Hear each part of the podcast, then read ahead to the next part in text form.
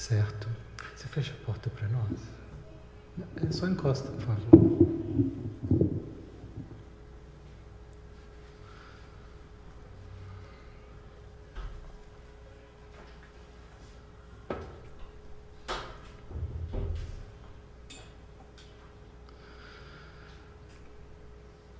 alguns estudos nos tocam de uma maneira mais especial.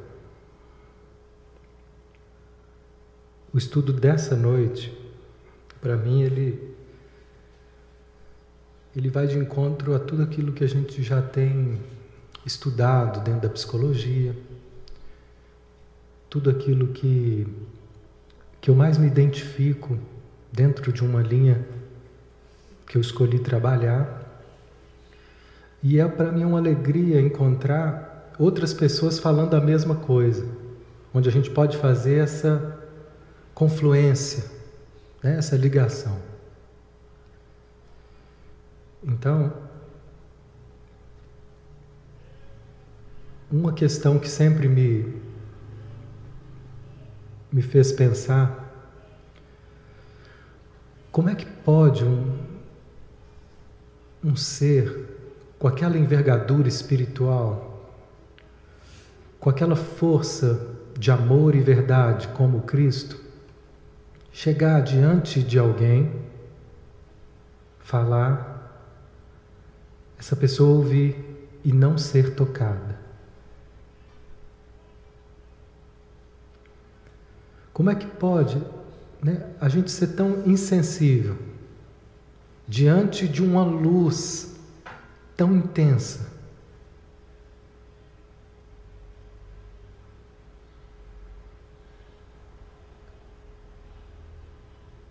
Voz dele não foi escutada pela maioria. Ela foi escutada por uma minoria tão pequena. Mas essa escuta ela entrou em lugares tão profundos que o impacto dessa voz ela percorreu os milênios e ecoa ainda hoje. Mesmo diante de tantas incompreensões, de tantos mal entendidos, esse nome é repetido e repetido e repetido, e nós buscamos o, o contato com essa energia, né? que ela está para além de todas as palavras já escritas sobre ele. E nós temos relatos de pessoas que, que dentro do Evangelho, dentro do, do Espiritismo, que debateram, que dialogaram, que ouviram, mas não se tocaram. E assim também a questão é essa, né? Como, como que a gente pode se fechar de tal maneira para a verdade, para o amor, para aquilo que parece tão bom e tão óbvio? São estruturas muito rígidas que a gente cria para poder nos defender da verdade, para poder nos defender do amor. E essa costuma ser uma, uma dúvida muito comum, que às vezes os alunos de, de psicologia trazem com conflitos em relação aos aos primeiros clientes, quando eles chegam até o psicólogo pedindo ajuda, pagando pelo serviço, mas eles não estão abertos para a mudança. Eles querem que as coisas mudem, mas não querem mudar. Ou se querem, não sabem como. E com todo o auxílio técnica e empenho do psicólogo, muitas vezes o trabalho parece tão pequeno, tão pequeno, o, o avanço parece tão mínimo. Por mais que esse psicólogo tenha competência, tenha sensibilidade e tenha toda a, a boa vontade de dar o seu melhor. Por que que às vezes isso é insuficiente? Seja esse psicólogo bem capacitado, ou seja o próprio mestre, ou tantos outros mestres que vêm por aí. Então, o estudo de hoje ele fala um pouco dessa postura nossa que enrijece, que se fecha e que nos deixa insensíveis para as mudanças. E o que pode fazer com que a gente se abra, com que a gente se desperte, se sensibilize para uma transformação.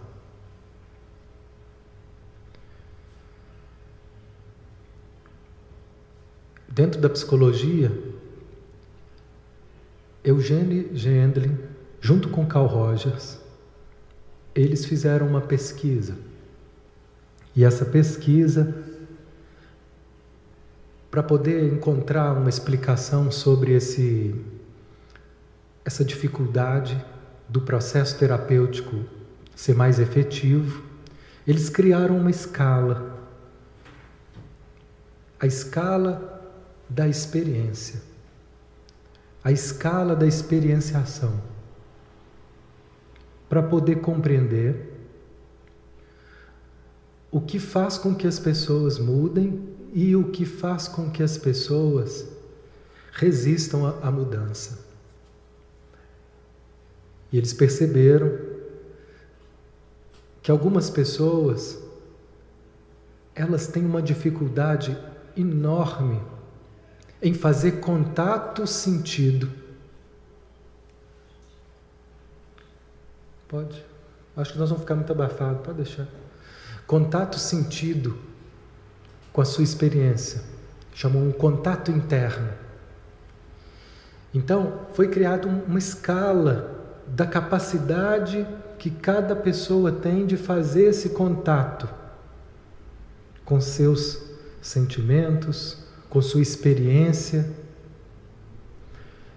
Na escala 1, são pessoas que às vezes chegam para terapia e elas não conseguem nem falar delas. É absurdo, é estranho, pode parecer estranho, mas eu já vi casos assim acontece. A pessoa chega, ela vai para terapia, mas ela não fala dela. Ela fala da vizinha, ela fala da novela, ela fala das coisas, e quando você tenta trazer a implicação dela com aquilo, ela escorrega e continua falando daquilo. Ou seja, o olhar está muito externalizado. O olhar está muito voltado para fora. No nível 2, essa pessoa ela começa a aparecer no discurso. Né? Ela começa a contar, ela faz parte da história, mas ainda de uma forma muito distante. No nível 3, ela começa a descrever, a fazer julgamentos, a fazer alguma análise racional sobre si. Até que no nível 4 ela começa, estou fazendo um resumo bem resumido, porque isso foi um estudo complexo, uma pesquisa toda fundamentada no nível 4, ela começa a falar de alguns sentimentos, de como eu me senti em quando aconteceu isso com a minha mãe, quando meu pai me ligou. Só que esse relato ele é feito com uma dificuldade muito grande.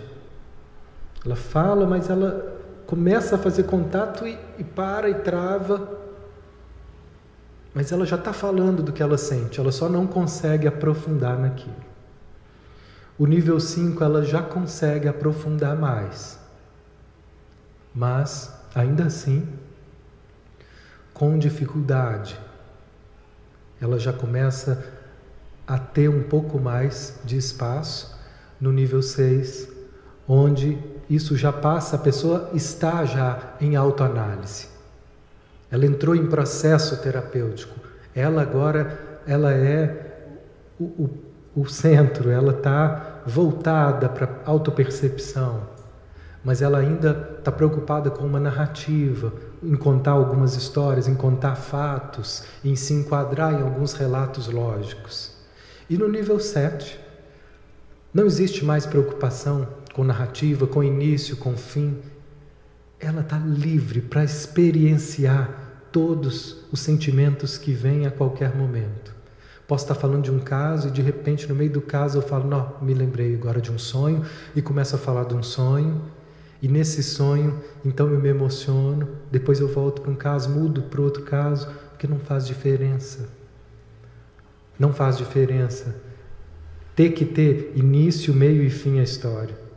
O importante é que ela entre em contato com o que está por trás de todas essas histórias, por trás de tudo aquilo que a gente chama de problema, que são toda, toda essa, esse núcleo de experiências que estão bloqueadas, congeladas, que não puderam ser plenamente vivenciadas em algum momento da nossa história. Quando isso é plenamente vivenciado, acontece um alívio. Por que, que não importa? Né? Tem muitos que, que, fazem muita questão de ter que falar do, do pai, de ter que buscar a causa, de ter que encontrar toda a raiz. Às vezes não importa, porque quando eu estou falando da dor que eu estou sentindo em relação ao meu marido,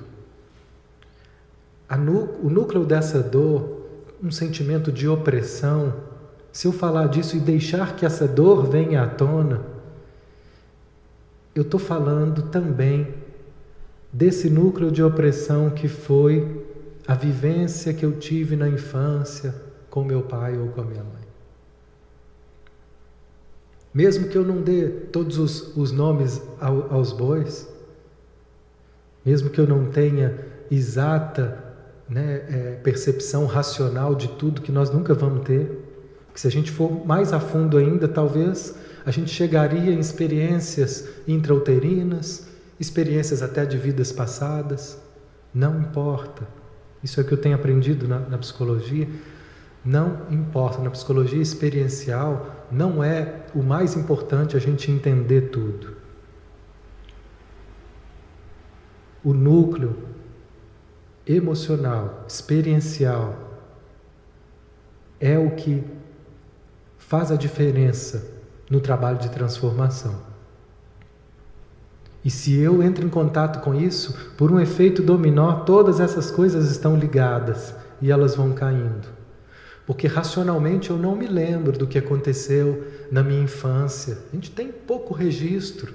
Se tiver alguma coisa por foto, porque alguém falou. Mas pensa bem o quão pouco a gente lembra da nossa infância, não é verdade? Ela fica tão distante na nossa infância.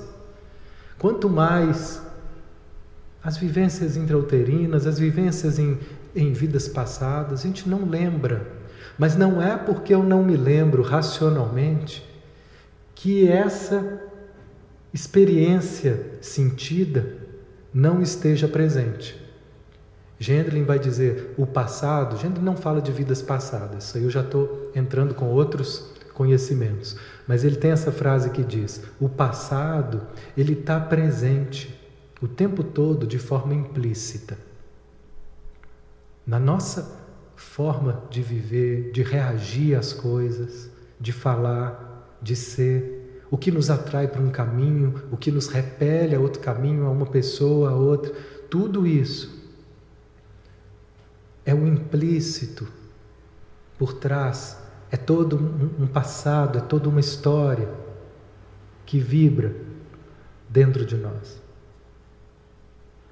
Reconhecer isso e fazer contato, permitir que isso venha à consciência, é o processo transformador que a psicologia profunda propõe. Né? Digo profunda porque é aquela que vai além dos, das explicações e justificativas racionais que fica na superfície e não muda.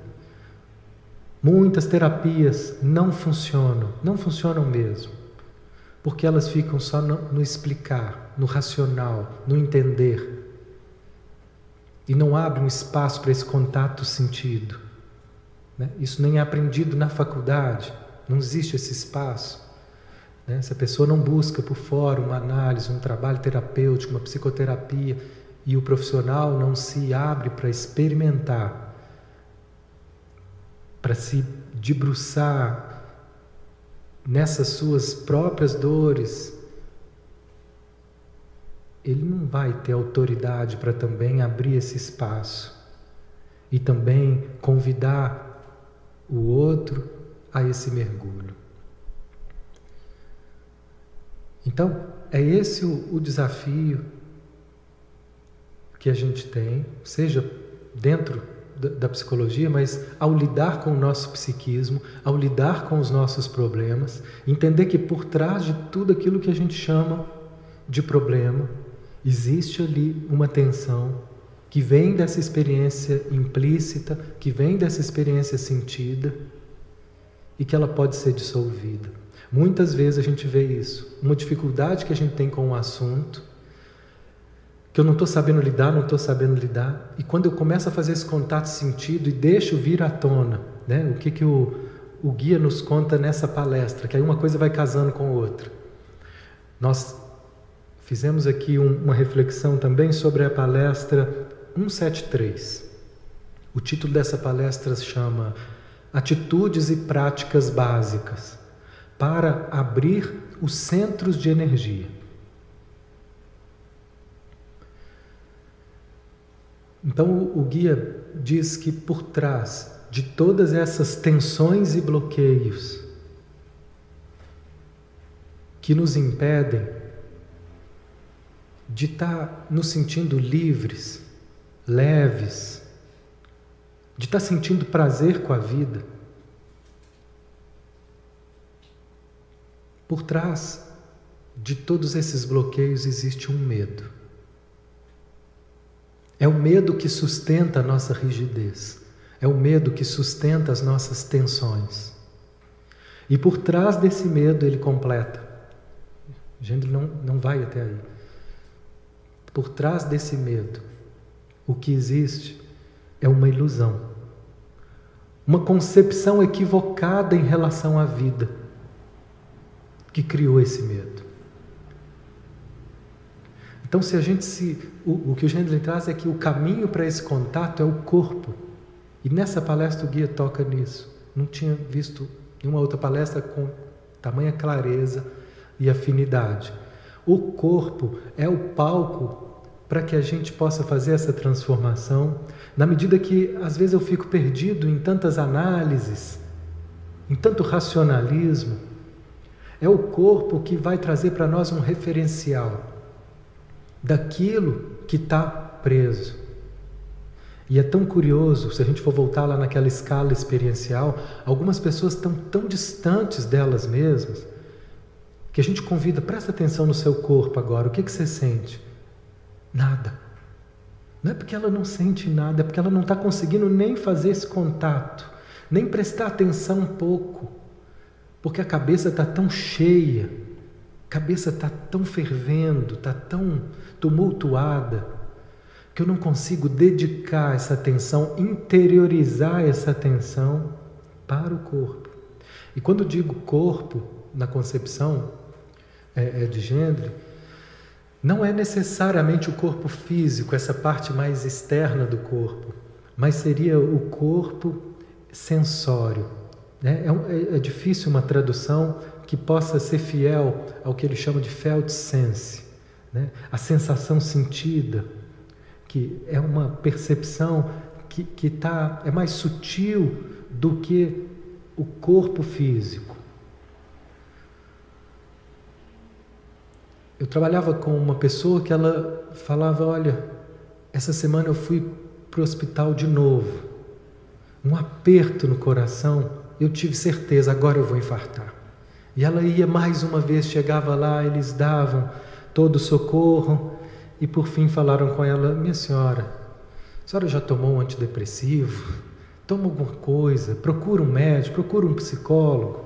A senhora não tem nada, a senhora está de novo aqui, não tem nada.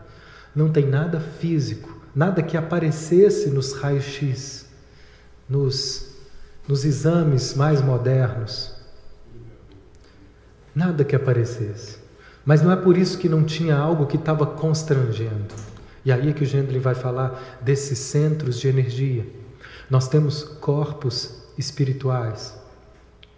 E eles é que são a sede desse desconforto que às vezes a gente sente corporalmente, mas não está no físico, mas está nesse organismo espiritual. Nós temos um organismo espiritual, um centro, centros de energia, onde a gente pode ter uma referência a partir da atenção que a gente dá para o corpo desses estados, dessas dimensões. Então, eu estava dizendo que algumas pessoas às vezes têm problemas. E dentro desses problemas, o que faz eu sentir isso como um problema é o desconforto que isso me causa. E se eu puder então fazer contato com esse desconforto, um contato corporal com ele, e deixar que desse desconforto venha à tona os medos e as ilusões que estão por fundamentar esses medos, algo daí vai se dissolver. O que a gente precisa e não temos, muitas vezes, é a paciência para poder nos dar um momento de silêncio e observação, porque eu quero rápido. Eu quero com pressa uma resposta e um alívio. Com tanta pressa que as pessoas já vão direto num psiquiatra para me dar um remédio para aliviar. Porque eu não quero ter esse trabalho. E às vezes eu digo, não consigo. Aí o guia fala nessa palestra: não é que você não consegue. Vamos trocar a palavra não consigo para não quero. Porque querer olhar para isso muitas vezes é se expor a uma contrariedade, de perceber que eu não sou tão vítima, que eu não sou tão inocente, que por trás daquilo que está me fazendo sofrer não tem a ver com o outro e com o que o outro fez, mas com a minha incapacidade de lidar com a frustração, com a minha incapacidade de lidar com o medo, com a minha inconsciência de uma ilusão que um dia eu me apeguei. Por exemplo, de que eu tenho que ser forte.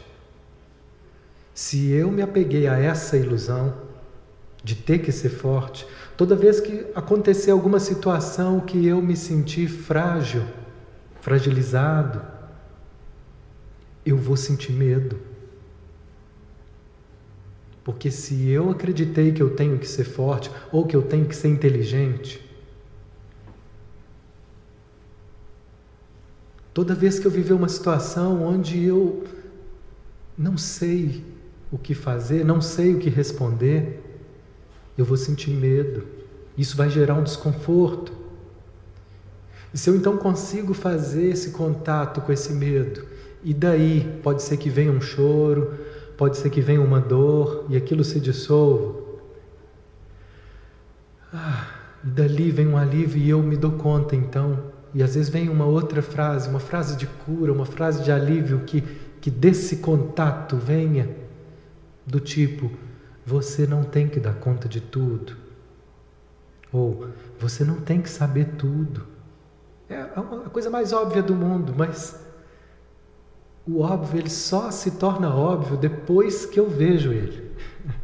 Antes de eu ver, ele não parece óbvio. E mesmo que ele pareça óbvio racionalmente, emocionalmente, não. Emocionalmente tinha bloqueios e muros que me afastavam da compreensão sentida dessa realidade. A compreensão intelectual eu tenho. Compreensão intelectual, gente, se dependesse dela, estava todo mundo com asas já, voando, planando por aí, não existia desrespeito mais no mundo. Todo mundo sabe que é muito bom ter respeito, que é o melhor ter paz, ficar em paz, que o caminho é do amor. Mas emocionalmente a gente entra em contradição com isso o tempo todo. Mas se isso for possível, então, e nesse contato surgir essas frases que desmistificam o fundamento do medo, que destronam a ilusão que está por trás dos nossos medos, porque ele diz: todo medo é uma ilusão. Né? Os apóstolos chegavam para Jesus e falavam: Mestre, os fariseus, eles estão tramando contra ti. Mestre, será que não é hora de fugir? O cerco está se apertando, nós estamos ouvindo rumores, eles vão te pegar, eles vão te matar. Será que não é hora de fugir? E o mestre olhava para eles sem medo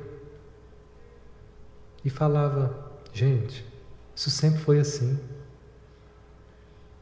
Tudo que incomoda quem está no poder, eles vão tentar destruir, porque eles não querem perder o poder.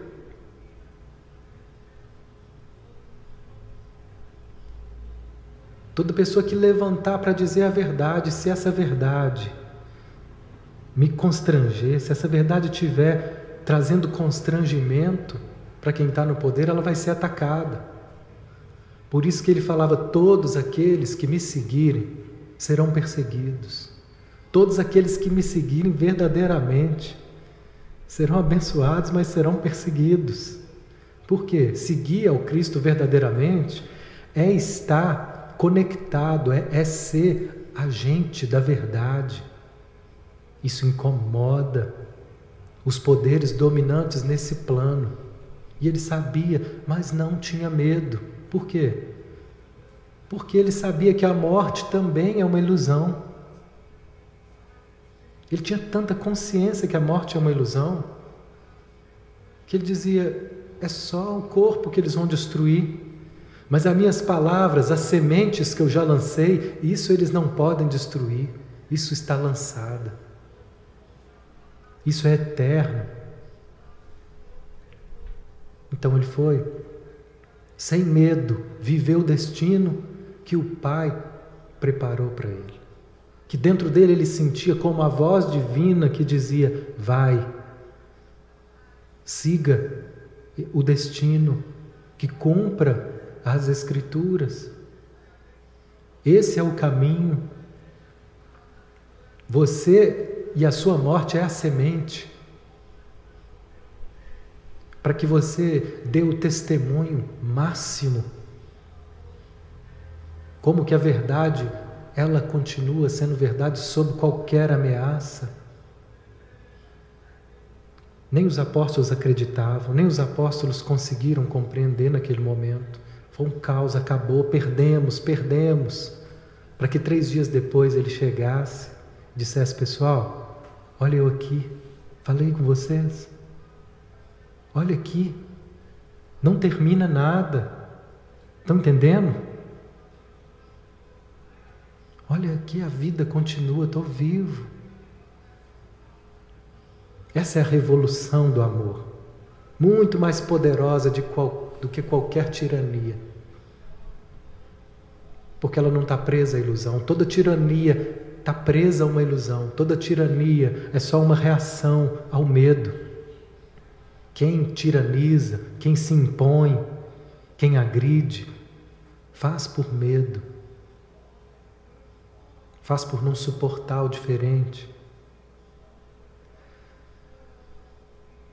Então, se eu sou capaz de promover esse contato dentro daquilo que eu chamo de medo e de problema e transmuto essa densidade, esse, essa tensão nessa hora e deixo vir à tona frases como essa: você não precisa dar conta de tudo. Você não tem que saber tudo. Isso me alivia. O problema às vezes continua o mesmo mas a forma de lidar com ele mudou. Continuo sem dinheiro, continuo com essa pessoa internada,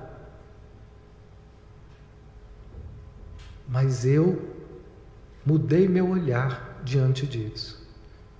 O problema acabou.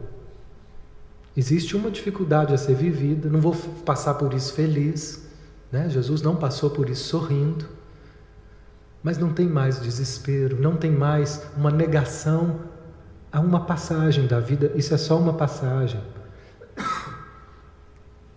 Isso é só um momento, é só uma transição. Isso não, não define, isso não fi, finaliza, isso não é uma, uma tragédia desesperadora. Essa é a nossa imaturidade, que vê diante das frustrações um desespero.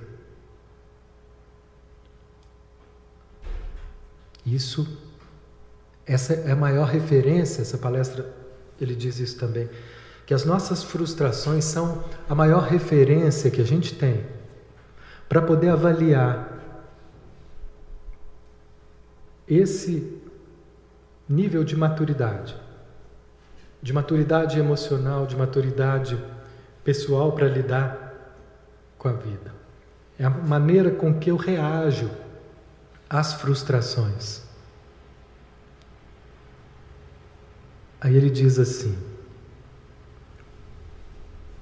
no estado, é, se podemos traçar um mapa aproximado, designando o desenvolvimento do indivíduo, do ponto de vista da sua atitude em relação à frustração, nós podemos dizer: um, o estado mais infantil e, portanto, o mais perturbado é aquele no qual a frustração parece um desastre. Daí decorre o medo e a tensão, e por consequência, os centros fechados. Eu me fecho, eu entro em, em guerra com aquela realidade, em oposição com aquela realidade. Isso acarreta infelicidade e falta de produtividade em todos os aspectos. A pessoa fica tão revoltada que ela não consegue mais fazer nada, ela fica improdutiva, ela está negativada, ela está só presa no pior. Talvez vocês já tenham se visto em alguns momentos assim, ou conhecem pessoas que ficam assim muito, muito tempo. O segundo estado seria uma maturidade emocional, que aceita não ter o que se quer. A gente acha que muitas vezes para que a gente seja feliz nós temos que ter o que se deseja. E aí vem Buda e fala: o caminho para a libertação é abrir mão do desejo. O desejo é a fonte do sofrimento. Mas não tem jeito da gente viver sem desejar. Não tem jeito da gente viver sem vontade, senão nem levando a cama. A questão é como que eu lido. Não tem problema a gente ter um desejo. O problema é quando a gente se apega a esse desejo. Quando a gente se aferra a ele a ponto de falar, tem que ser do meu jeito, tem que ser assim, que se não for assim. E aí a vida vem trazendo coisas que a gente não tem menor controle. Filhos que às vezes são o oposto do que eu julgava ideal. E eu não tenho o que fazer com isso. São é uma personalidade tão diferente. Às vezes eu vou casar com alguém que também vai estar tratando Vou estar me relacionando com alguém que vai estar tratando com uma postura tão diferente, que não era o que eu queria, né? que não era o meu ideal. E como que eu lido quando a vida traz situações internas ou externas que estão em desacordo com esses ideais e com esses desejos? Se eu não posso impedir de tê-los, porque essa seria a maturidade máxima, que é o nível, nível 3, uma atitude que o que acontece está bem, está tudo certo, está tudo bem. É uma, uma aceitação plena de tudo, sem que isso represente uma estagnação ou passividade. Mas se eu não, não é possível ter isso, eu vou sentir a contrariedade quando eu me deparar com a frustração. Mas eu posso lidar com isso de outra forma. Usando as minhas faculdades para superar ou diminuir aquilo que parece tão horrível. aceitando a realidade, eu vou trabalhar com isso, eu vou diluir isso, né? Para que eu possa saber que essas frustrações elas fazem parte da vida, que essa atitude, que essa frustração, ela acontece para todos nós.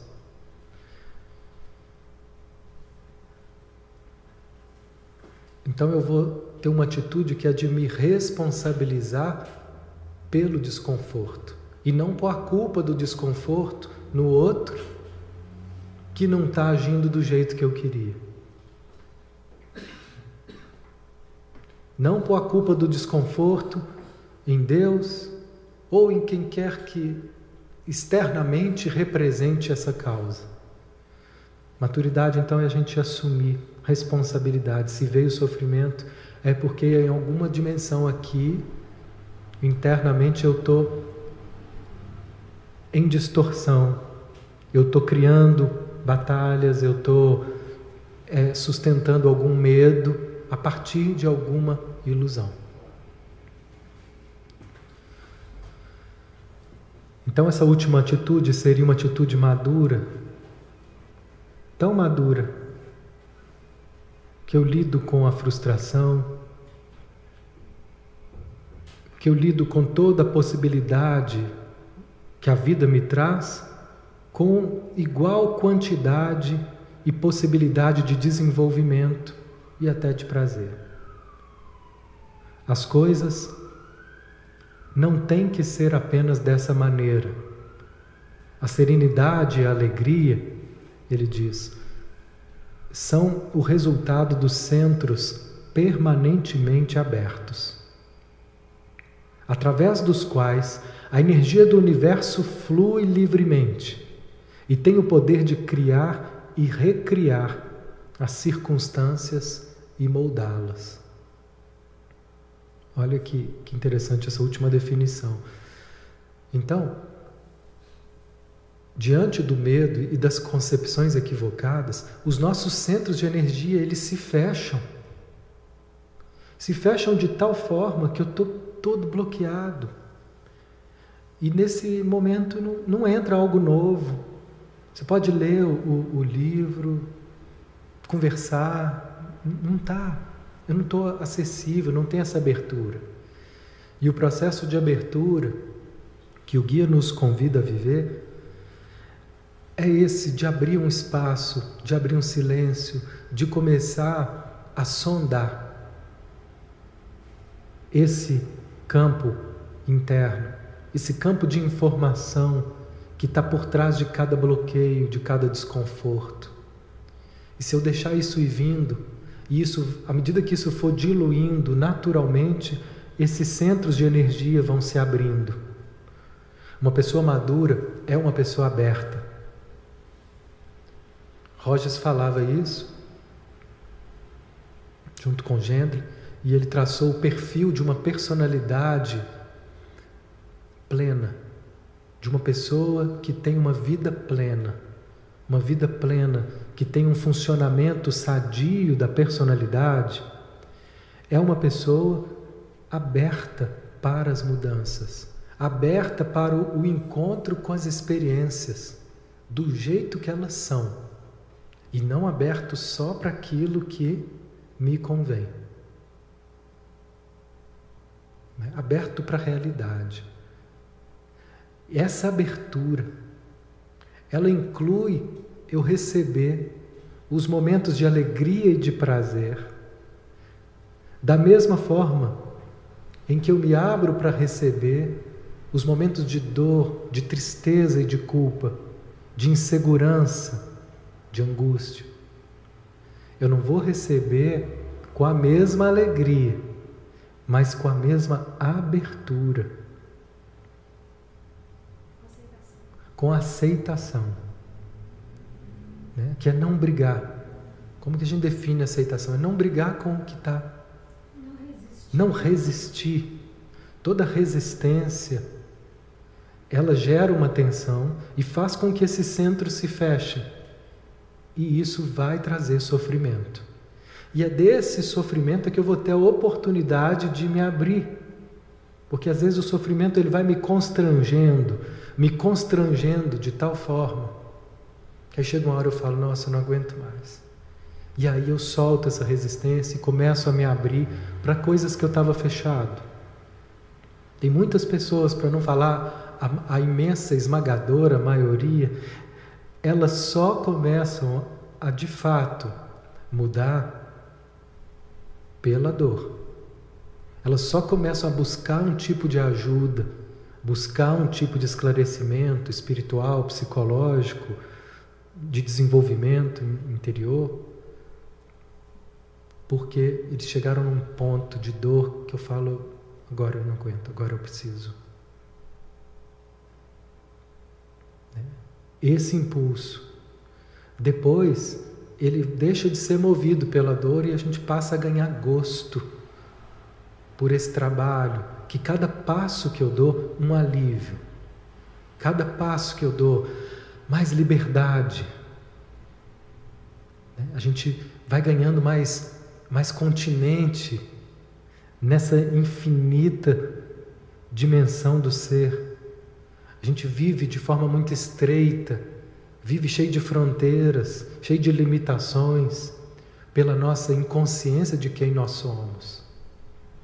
E quem nós somos, ele diz nessa palestra, a mesma frase do Cristo: Sois Deus. Se você não criar limite, se você não colocar fronteiras e barreiras, se você for lá no fundo e deixar que seja, somos expressões divinas, tudo que vibra em nós são expressões divinas.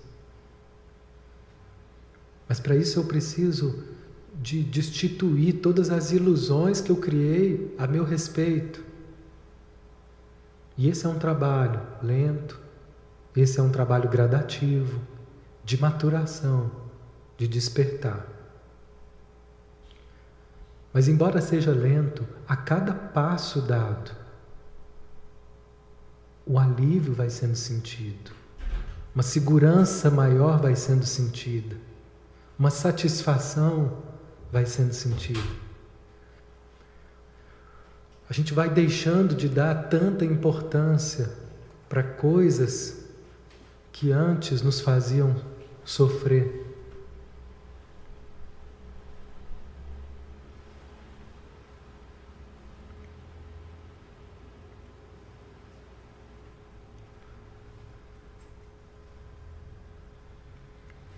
Esse é o convite que Jesus falava: buscai a verdade. Essa é a reforma íntima.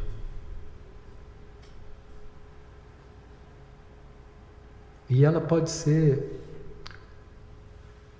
uma aventura muito prazerosa. Quando a gente vai além do medo, do constrangimento que a gente tem de estar tá se deparando com sentimentos, expressões e uma imagem que é totalmente está totalmente em desacordo com o ideal que eu criei.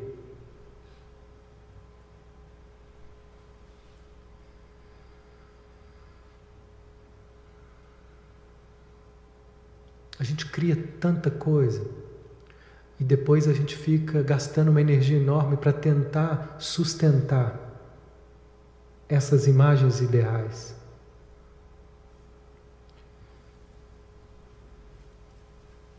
Se a gente perceber, muitas vezes, as lutas que a gente está perdendo energia são para sustentar uma imagem.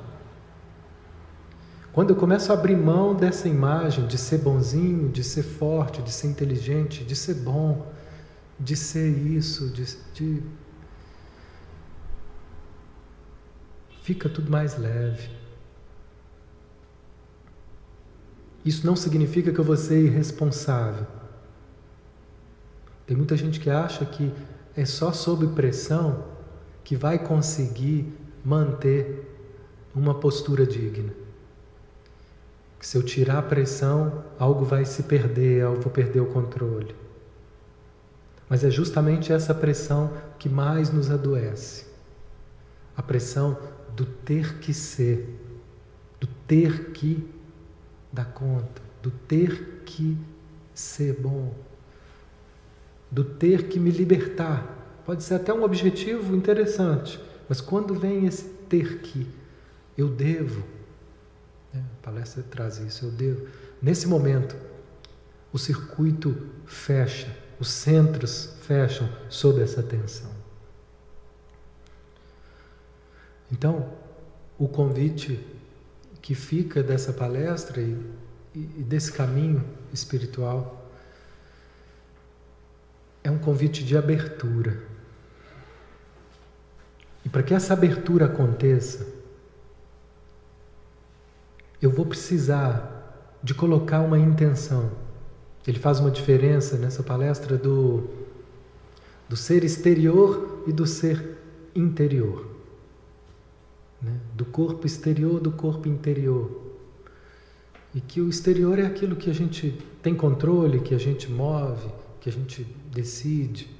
E o interno o interior é aquilo que nós não controlamos.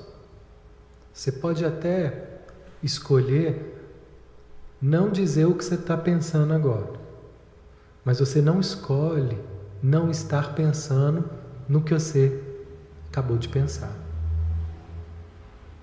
Você pode até escolher não dizer o, o que você está sentindo, o que você sentiu por aquela pessoa que fez aquilo. Mas você não escolhe não sentir isso.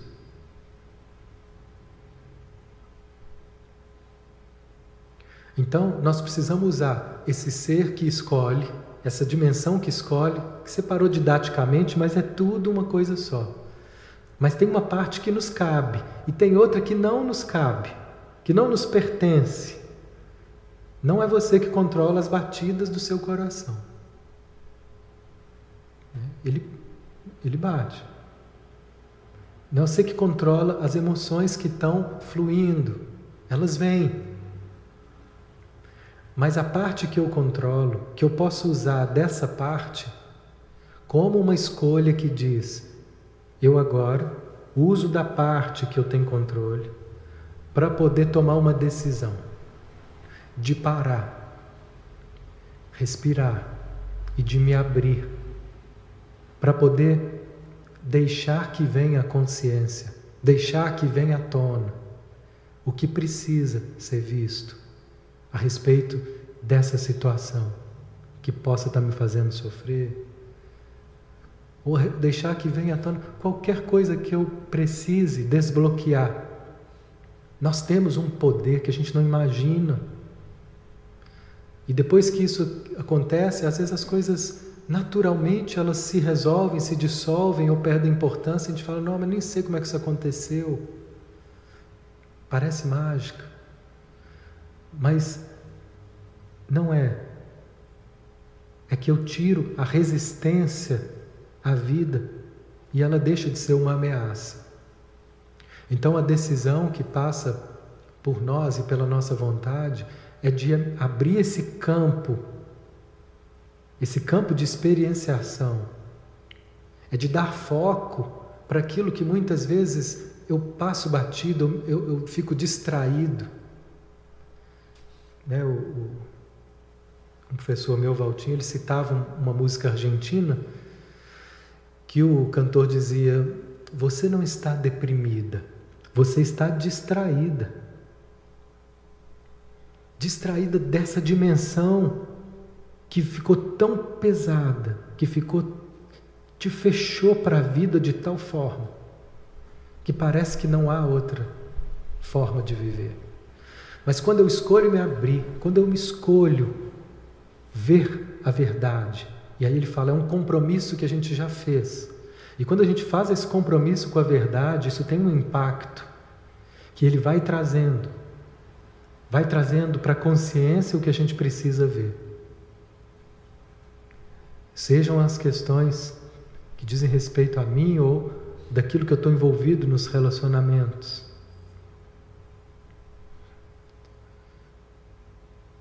Essa é a nossa parte. E para que isso seja feito, Às vezes não dá para fazer isso no corre-corre do dia. Porque no corre-corre do dia a nossa mente ela está muito externalizada, ela está muito focada em questões exteriores, em relacionamentos, em preocupações, em problemas a ser resolvidos. Mas eu preciso de um tempo onde eu me dê um momento de silêncio, onde eu me aquiete. Eu preciso desse relaxamento externo primeiro, para que então eu possa começar a fazer um contato mais profundo com essa dimensão interna. A expressão de um ser realizado espiritualmente, interna e externamente, é de relaxamento. Tem pessoas que externamente parecem relaxadas. Elas têm um olhar calmo, elas têm uma postura quieta, mas por dentro é pura tensão, irritação, crítica, seco, fechado. Nós estamos falando de um relaxamento interno. O relaxamento interno é de quem não está fechado para a vida, porque a vida não representa uma ameaça. Eu não tenho mais medo da frustração, de não acontecer do jeito que eu queria. Nós estamos falando isso o ideal máximo, mas isso tem gradações. Em alguns aspectos isso pode parecer terrível, em outros isso pode parecer tranquilo, que a gente não generalize, ah, então eu sou assim, eu sou assado. Nesse ponto, isso para mim pode ser tranquilo. Naquele outro ponto que diz respeito ao dinheiro, aos negócios, eu crio uma confusão, crio uma tensão. Já nesse aqui, relacionamentos, isso não, não é um problema. Mas o relaxamento interno é um parâmetro para que a gente compreenda quando eu estou em estado de bem-aventurança. Esse relaxamento interno é o momento que eu entro no reino dos céus. Onde eu respiro essa paz em meio ao aparente caos da vida exterior. Isso é alcançável Muitos gritam de lá para os que estão fora: venham, venham. Foi o que Jesus fez: me sigam. Me sigam, é para dentro, o reino é interno. O reino dos céus está dentro de vós. E ele depende da gente ir abrindo mão dessa rigidez, dessas ilusões que a gente se apega de poder, de culpa, de orgulho, de tudo aquilo que representa ilusão e que gera medo e sofrimento. Na medida que eu paro e começo a abrir esse espaço no silêncio, Carl Rogers fala uma outra coisa também é muito linda, que nós temos uma tendência à autoatualização do nosso ser. Que se a gente oferecer as condições específicas, as condições facilitadoras, o nosso ser por si só, ele entra em atualização. E uma dessas condições é o silêncio. Silêncio. Para que a gente possa se ouvir. E ouvir o que eu gosto e ouvir o que eu não gosto, ouvir a verdade e deixar que ela se manifeste, rasgando meu peito, rasgando tudo aquilo que foi construído. Se foi construído, foi construído. Todo bloqueio que foi construído foi construído por mim e precisa então ser destruído por mim. Na Índia existe o Deus da destruição, né? o Shiva destruidor, que é aquele que vem destruir as ilusões. Isso pode parecer doloroso, mas a dor é tão pequena comparada ao alívio que vem logo depois. A dor é só um anúncio, é, é o nosso desacostumado que somos de estar experimentando a vida como ela é, experimentando esses, todos os sabores. Se isso é possível, isso vem à tona, vem rasgando ilusões A parte que sofre é a parte do orgulho. A parte que chora né, é uma parte que estava iludida. Deixa, deixa chorar, deixa passar, deixa rasgar. E olha o que acontece depois. Alívio. Ai, que bom, passou. Né? Ele diz: é como correntes de energia que estavam presas e a gente segurando aquelas correntes por medo de sofrer, por medo daquilo me fazer sofrer eternamente. Mas se eu deixo passar, nesse silêncio eu deixo vir. E num primeiro momento pode ser mais difícil porque a gente fica muito preso ao, ao mental, ao mental, mas com o treinamento, com o tempo, eu vou mudando e vou colocando a minha referência no corpo. E ao colocar atenção no corpo, esse é o processo que Gendlin chamou de focalização. Levar foco ao corpo e às sensações corporais. Ao colocar foco aí, daí algo vai se movendo. Calma, vai se movendo, espera até que se revela. O medo, as ilusões, as dores. E dessa revelação entra um ar novo que refrigera a nossa alma, alivia, solta as tensões, descongela os bloqueios e a gente respira ares de paz. Acabou? Ai não, depois tem mais. Esse é o movimento, esse é o nosso exercício de estar tá integrando tudo, de estar tá digerindo tudo, transmutando tudo que se apresenta no campo da consciência. Cada passo, mais alívio. Cada passo, mais soltura.